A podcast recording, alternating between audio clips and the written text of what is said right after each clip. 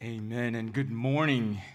The title of this sermon is The Greatness of God. On, and on behalf of the pastor elders, just want to thank you for live streaming with us this morning. If you are new, I want to give a brief uh, review of what's been taking place in the book of Isaiah. Chapter 40 starts a shift in Isaiah in chapters 1 through 39 because Judah did not trust in the Lord for their deliverance and protection from their attacks, from enemy attacks. Jesus, uh, Isaiah walked Judah through the coming attack of the Assyrians. And after the Lord defeated the Assyrians in chapter 39, in chapter 40, Isaiah walked Judah through their captivity to the Babylonians. You could say that in chapters 1 through 39, Isaiah addressed their current circumstances, and in chapter 40, Isaiah prophesied about their future circumstances. Lastly, you could say that in chapters 1 through 39, it's about the confrontation of God with his people. And in chapters 40 through 66, they're about the comfort of God for his people. Would you pray with me? Father, we thank you for your word this morning that ever so reveals who you are to us. We thank you that your word this morning brings with it such great encouragement, such great assurance, such great comfort. And I do pray now that you would um, help me by the power of your Holy Spirit to preach your word faithfully, that it may build up your church. I pray that uh, for your church, that you would grant us the gift of illumination, illumine our hearts and our minds to your word. Father, I pray that you would remove every distraction, um, everything that seeks to take us, take our focus and gaze off of you. And I pray that we would uh, fix our eyes on you that we would be hearers of your word um, and doers as well. We thank you in Jesus' name. Amen. Amen. G.W. Target wrote a short story called The Window. It's about two men who were seriously ill. They were roommates in a small hospital room. One man occupied the bed near the window, and the other man occupied the bed near the wall. Each day, the man by the window um, had to be propped up so that the, the, fluid in, the fluids in his lungs would drain. And each day he looked out the window, he would begin describing what the day looked like outside for his roommate. The window overlooked a park with a lovely lake, the man said. Ducks and swans played while children played with their model boats. Lovers walked arm in arm amid flowers of every color of the rainbow. Grand old trees graced the landscape, and a fine view of the city uh, could be seen at a distance. As the man by the window described all this in detail, the man by the wall would close his eyes and imagine the picturesque scene. And he began to live for these moments. One warm afternoon, the man by the window described the parade that went by in its descriptive detail, by its descriptive detail. Though the man by the wall could not see it or hear it, he could see it in his mind's eye. Unexpectedly, an alien thought entered his head.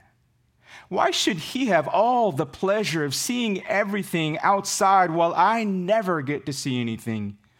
It just doesn't seem fair.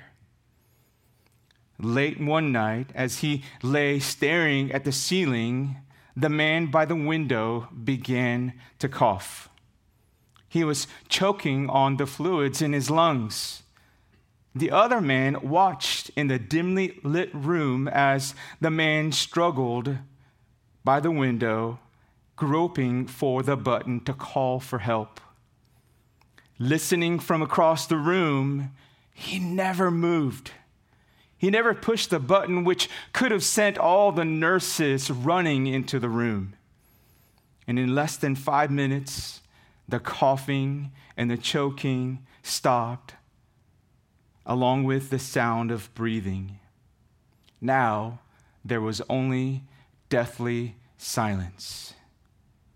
The following morning, the nurse, the day nurse, came only to discover that the man by the window had passed away. And so she had called the attendants who came and took the body away.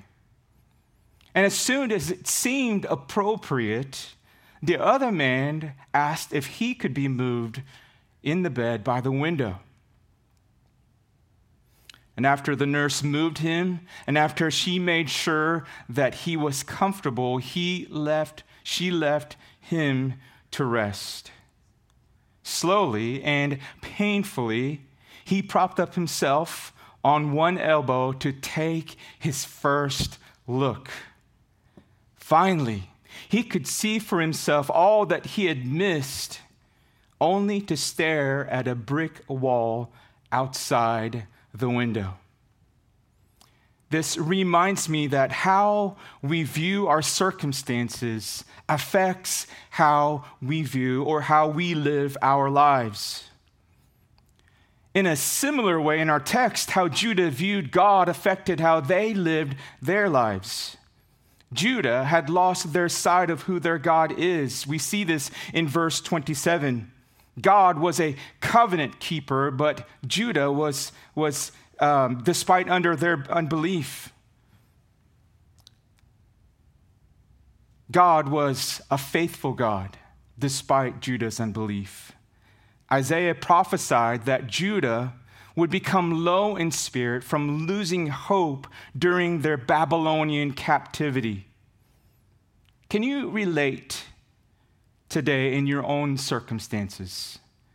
Sometimes we lose sight of how great God is and we begin to be hopeless.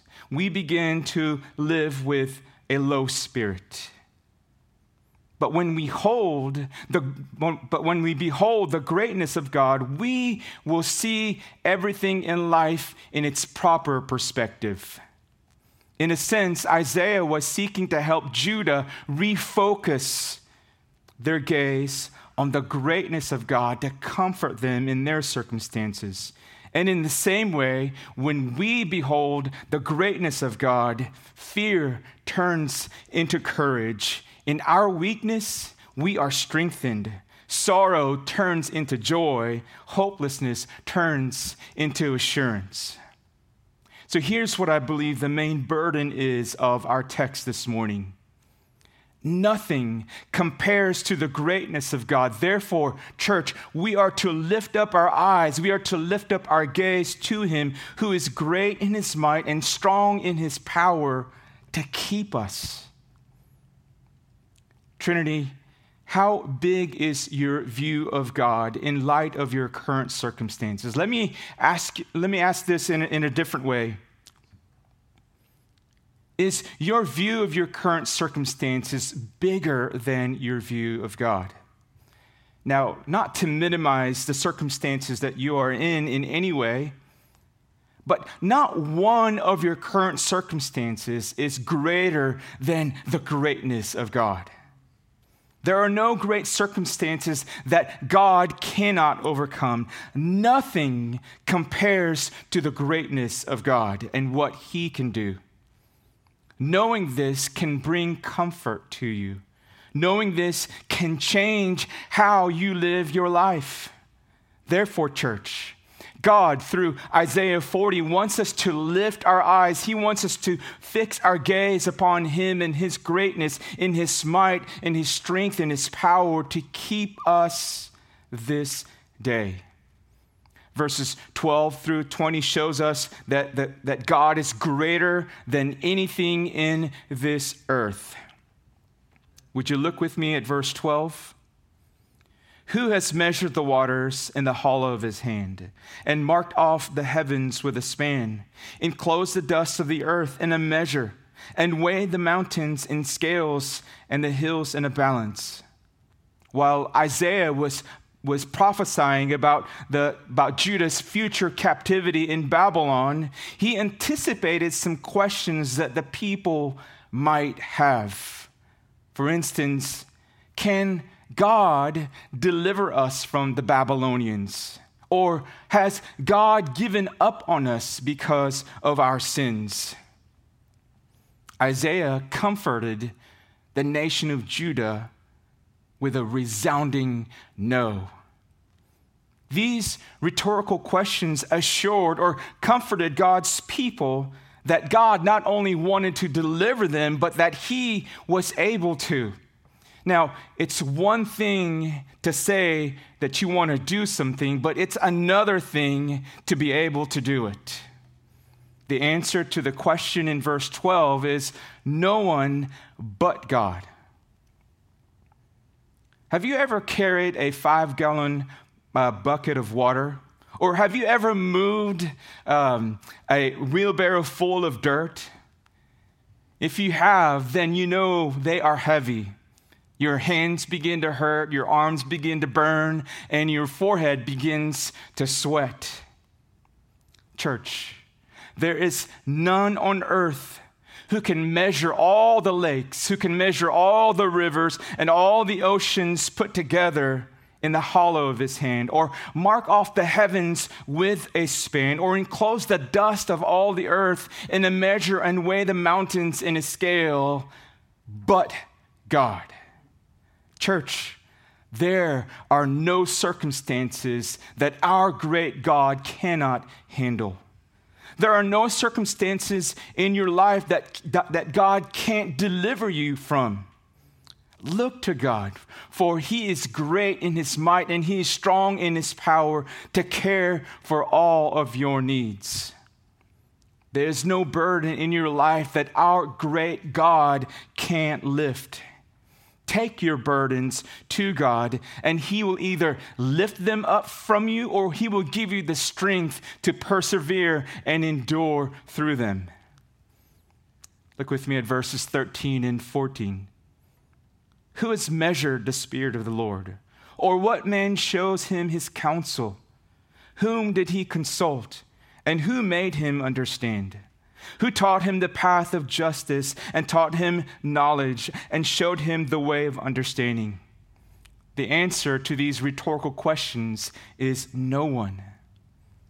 The apostle Paul quoted verse 13 in Romans 11:34. He says this, "For who has known the mind of the Lord or who has been his counselor?" Paul's answer, we see this in verse 36. For from him and through him and to him are all things. To him be glory forever. Amen.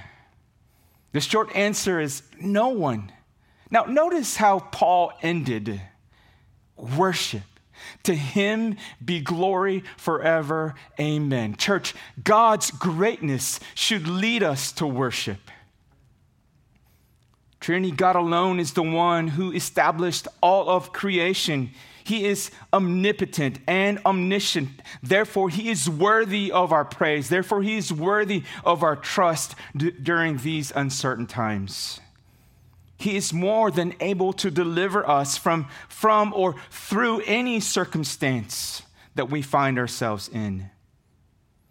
Tradition has it that in the ancient Near East, the gods of the Babylonians that spawned all of creation had to consult a divine council. God does not need to consult with anyone or anything to gain more wisdom and to gain more knowledge. He is the all powerful, all knowing God. And for those of us who are looking to other things in this world to deliver us from present circumstances, those things only lead to failure and disappointment. Let's look to God who is greater than anything in this world. He is able to bring deliverance. And as believers, even though we fail in sin, God remains faithful and God has not given up on us. The greatness of God is also seen in the minuteness of man. Look with me at verse 15. Behold, the nations are like a drop from a bucket and are accounted as dust on the scales. Behold, he takes up the coastlands like fine dust. Having been attacked by the Assyrians, and now the Babylonian threat looms in the air, both of these empires would have, would have seemed invulnerable to Judah. Isaiah sought to comfort and assure Judah by showing them the greatness of God. Have you ever watched a child um, take a bucket of seawater from the ocean? Did you notice that the horizon dropped a few levels from the sky? Of course not. Oh, have you ever noticed that when your scale at home gets dusty that the needle goes up? Of course not. You didn't, you didn't have to dust off your scales right before you got on so that it wouldn't register a higher weight. Well, the Assyrians and the Babylonians, and for that matter, the Persians and the Romans, were like a drop from a bucket. They were like nothing in comparison to the greatness of God. What comfort this truth would have brought to the nation of Judah. Look with me at verses 16 and 17. Lebanon would not suffice for fuel nor, nor are its beasts enough for a burnt offering. All the nations are as nothing before him. They are accounted by him as less than nothing and emptiness. Lebanon was famous for its massive forests and its abundant wildlife. They were known for the cedars of Lebanon. They were the greatest living things in the, na- the ancient, ancient Near East. But they were not enough to give God the kinds of altar fires that he deserves. Even if all the animals in the forest were offered as a burnt offering, they would have still been insufficient. Trinity. There was only one sufficient offering Jesus Christ, our Lord and Savior, the Son of God. Trinity, behold the greatness of God in our deliverance and our salvation. Verse 17 says, All the nations are as nothing before him. They are accounted by him as less than nothing and emptiness. Now, I want to be clear about this. Even though Isaiah is saying that all these nations are as nothing and they are accounted as less than nothing in emptiness, He's not saying that God does not love this, the, the other nations. God loves the nations. This is why God used the nation of Judah to proclaim the good news of the gospel to the other nations. God has always planned to bless the nations through the nation of Israel. What Isaiah is saying is that before the greatness of God, in comparison, these nations are as nothing before him. In terms of God's greatness, they are accounted by him as even less than nothing and emptiness. This is precisely why the nation of Judah should place their trust and their hope on God for their deliverance. This is precisely why we should place our hope and trust in God for our deliverance in our, in, in our current circumstances. And so let me ask you this what do you need to be delivered from? Do you need to be delivered from sickness? God is greater than any sickness, and He is the great healer. Do you need to be delivered from the lack of finances? God is the great provider. Do you need to be freed from drugs and alcohol or pornography? God is the great deliverer. Run to him for your deliverance. Now, if you don't consider yourself a Christian, if, if you don't believe in Jesus Christ, if you are an unbeliever, then I want to make an appeal to you. Your greatest need for deliverance is from the wages of your sin, which is death. God is not only a great deliverer, but he is also great in love and mercy. Confess and repent of your sins and believe in him. Place your faith and trust in God and watch him bring deliverance in your life. Watch him transform you in your life.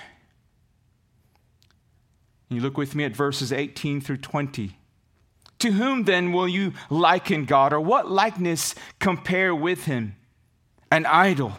A craftsman cast it, and a goldsmith overlays it with gold, and casts for it silver chains. He who is too impoverished for an offering chooses wood that will not rot. He seeks out a skillful craftsman to set up an idol that will not move.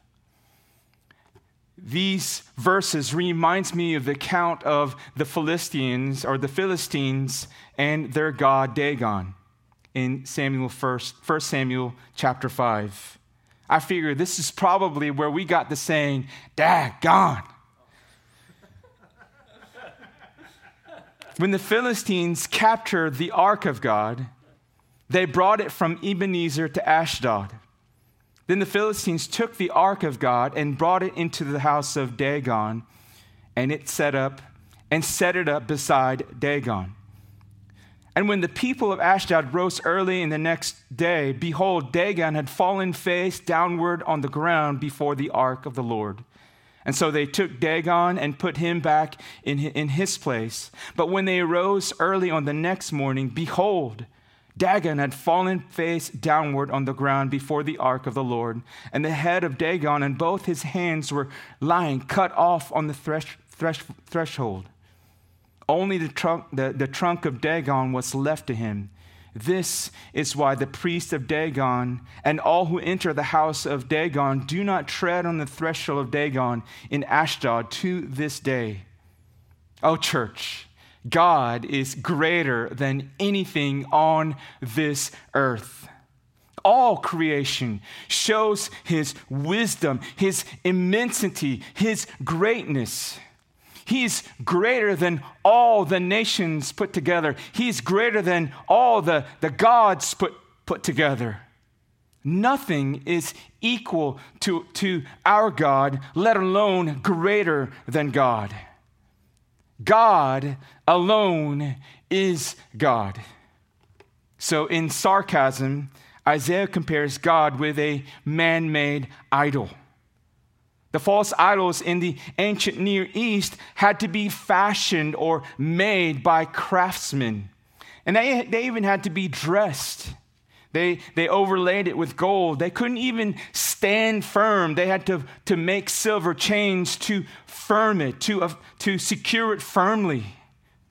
Daggone, he fell again. what about you, church? What are yours and my idols? Is your idol comfort food? Do you run to food when you experience various kinds of trials and adversities? Is it social media when you begin to experience adversities and when, and when you want to escape the realities of your circumstances? Is it alcohol? Is it drugs? Or is it shopping to satisfy the desires of your flesh? Now, some of these things are not inherently bad, but if we run to them for our deliverance, then they become idols. They can't deliver you and me from painful circumstances. They only lead to failures and disappointments. They can only give us a false sense of security. They can't provide lasting comfort. All the idols offer a false promise. They promise joy that lasts only for a moment. God is a good father. He is the God of comfort. 1 Corinthians 1. Let's run to him when we are afraid. He is the only one who can comfort us. Let's run to him when we are in need. God is the only one who can deliver us and provide for all of our needs. God is the true source of true joy and lasting comfort, and it is found This true comfort is found in being in Christ Jesus. God is greater than anything on this earth. And now we'll see that God is greater than anything in heaven. Verses 21 through 26 basically recaps the answers to the basic questions that we saw in verses 12 through 14. So in verses 21 and 22, God is the creator of everything. Therefore, he is superior to the rulers of the world. His throne is not on earth, his throne is in heaven. All the nations and all the rulers who inhabit this earth are like grasshoppers compared to his greatness. The princes or the rulers of the land, God brings to nothing and makes them as emptiness. Like the weightless stubbles and the chaff, they are blown away by the wind. They are like grass and flowers. The grass withers and the flower fades when the breath of the Lord blows on them. God bless our president, President Trump, and his administration. Church, we need to continue to pray for them. We need to continue to pray for him as they care for our country. Now, I'm not a I'm not trying to make a political statement. If you know me, that would be absolutely true. I'm just trying to be biblical. As Christians, we need to make our Bibles bigger than our politics. 1 Timothy 2 instructs us that we ought to pray for our leaders. God put in place our national and state leaders for our good and for our protection, but God did not intend to put them in place for our ultimate hope. No, our God is our ultimate hope. The stimulus checks are meant to, relieve us of our financial uh, burdens, but they are only temporary. God is the one who is the ultimate provider. Listen to this, church. God provided his only son to relieve us not of uh, financial burdens, but to relieve us from the burdens of the wages of our sin, which is death. Our God is great. He's great in compassion. He's great in, in, in his love. He's great in his mercy. And he is long suffering. And he is forbearing, even when we are not faithful. Verse 25 says, To whom then will you compare me, that I should be like him, says the, one, the Holy One? The answer is no one. Our last verse Lift up your eyes on high and see who created these. He who brings out their hosts by number, calling them all by name, by the greatness of his might, and because he is strong in power, not one is missing. God is greater than anything on this earth. And finally, God is greater than anything in heaven. Much of the pagan religions that Judah was surrounded by during their captivity worshiped astrological gods. The stars above their sky might have been many, but look who created them. God, by just the power of His word, spoke them into existence. It was dark and there was nothing all of a sudden, and there they were. The God of Judah also knows each one by name. And by the greatness of his might and by the power of his strength, not one will fall from the sky outside of his will. So let's consider for a moment God's greatness in relations to the stars above. According to the ESV Study Bible notes, astronomers now estimate that there are more than 400 billion stars in the Milky Way galaxy alone. Now, if you don't know how many uh, stars that is, well, for example, if you know what, how many a million is, if you have a thousand of those, that is equal to one billion. And so it's estimated that there are more than 400 billion stars in our galaxy alone. There are 125 galaxies in the universe. Now, how vast do you think our universe is? Now, if there are, get this, if there are approximately 125 billion galaxies in the universe, then there is an estimated 1 times 10 to the 22nd power or 10 billion trillion stars in heaven. Here's the greatness of God, the Holy One. He not only created them, but He calls each one by name. Here's the greatness of the Holy One, the greatness of God. In His power and strength and might, not one will fall from the sky. Trinity, behold the greatness of God. Doesn't the greatness of God make us feel small and tiny and insignificant? Do you ever feel so small and insignificant that you wonder if God really cares about your hurts? Do you ever wonder, does God even notice me? Oh, be encouraged, brothers and sisters in Christ. God does not count you as if you are nothing, as if you are empty or less than nothing. He knows you by name. John 10 tells us that Jesus calls his own sheep by name, and he knows us by our name, and that no one can snatch us out of his hand. Are you hurting? Are you feeling broken? In your present circumstances. Take heart and joy, brothers and sisters in Christ. The same God who numbers and names the stars in the sky can heal your broken heart. Psalm 147 verses 3 and 4 says this He heals the brokenhearted and binds up the wounds. He determines the number of the stars, He gives them all their names.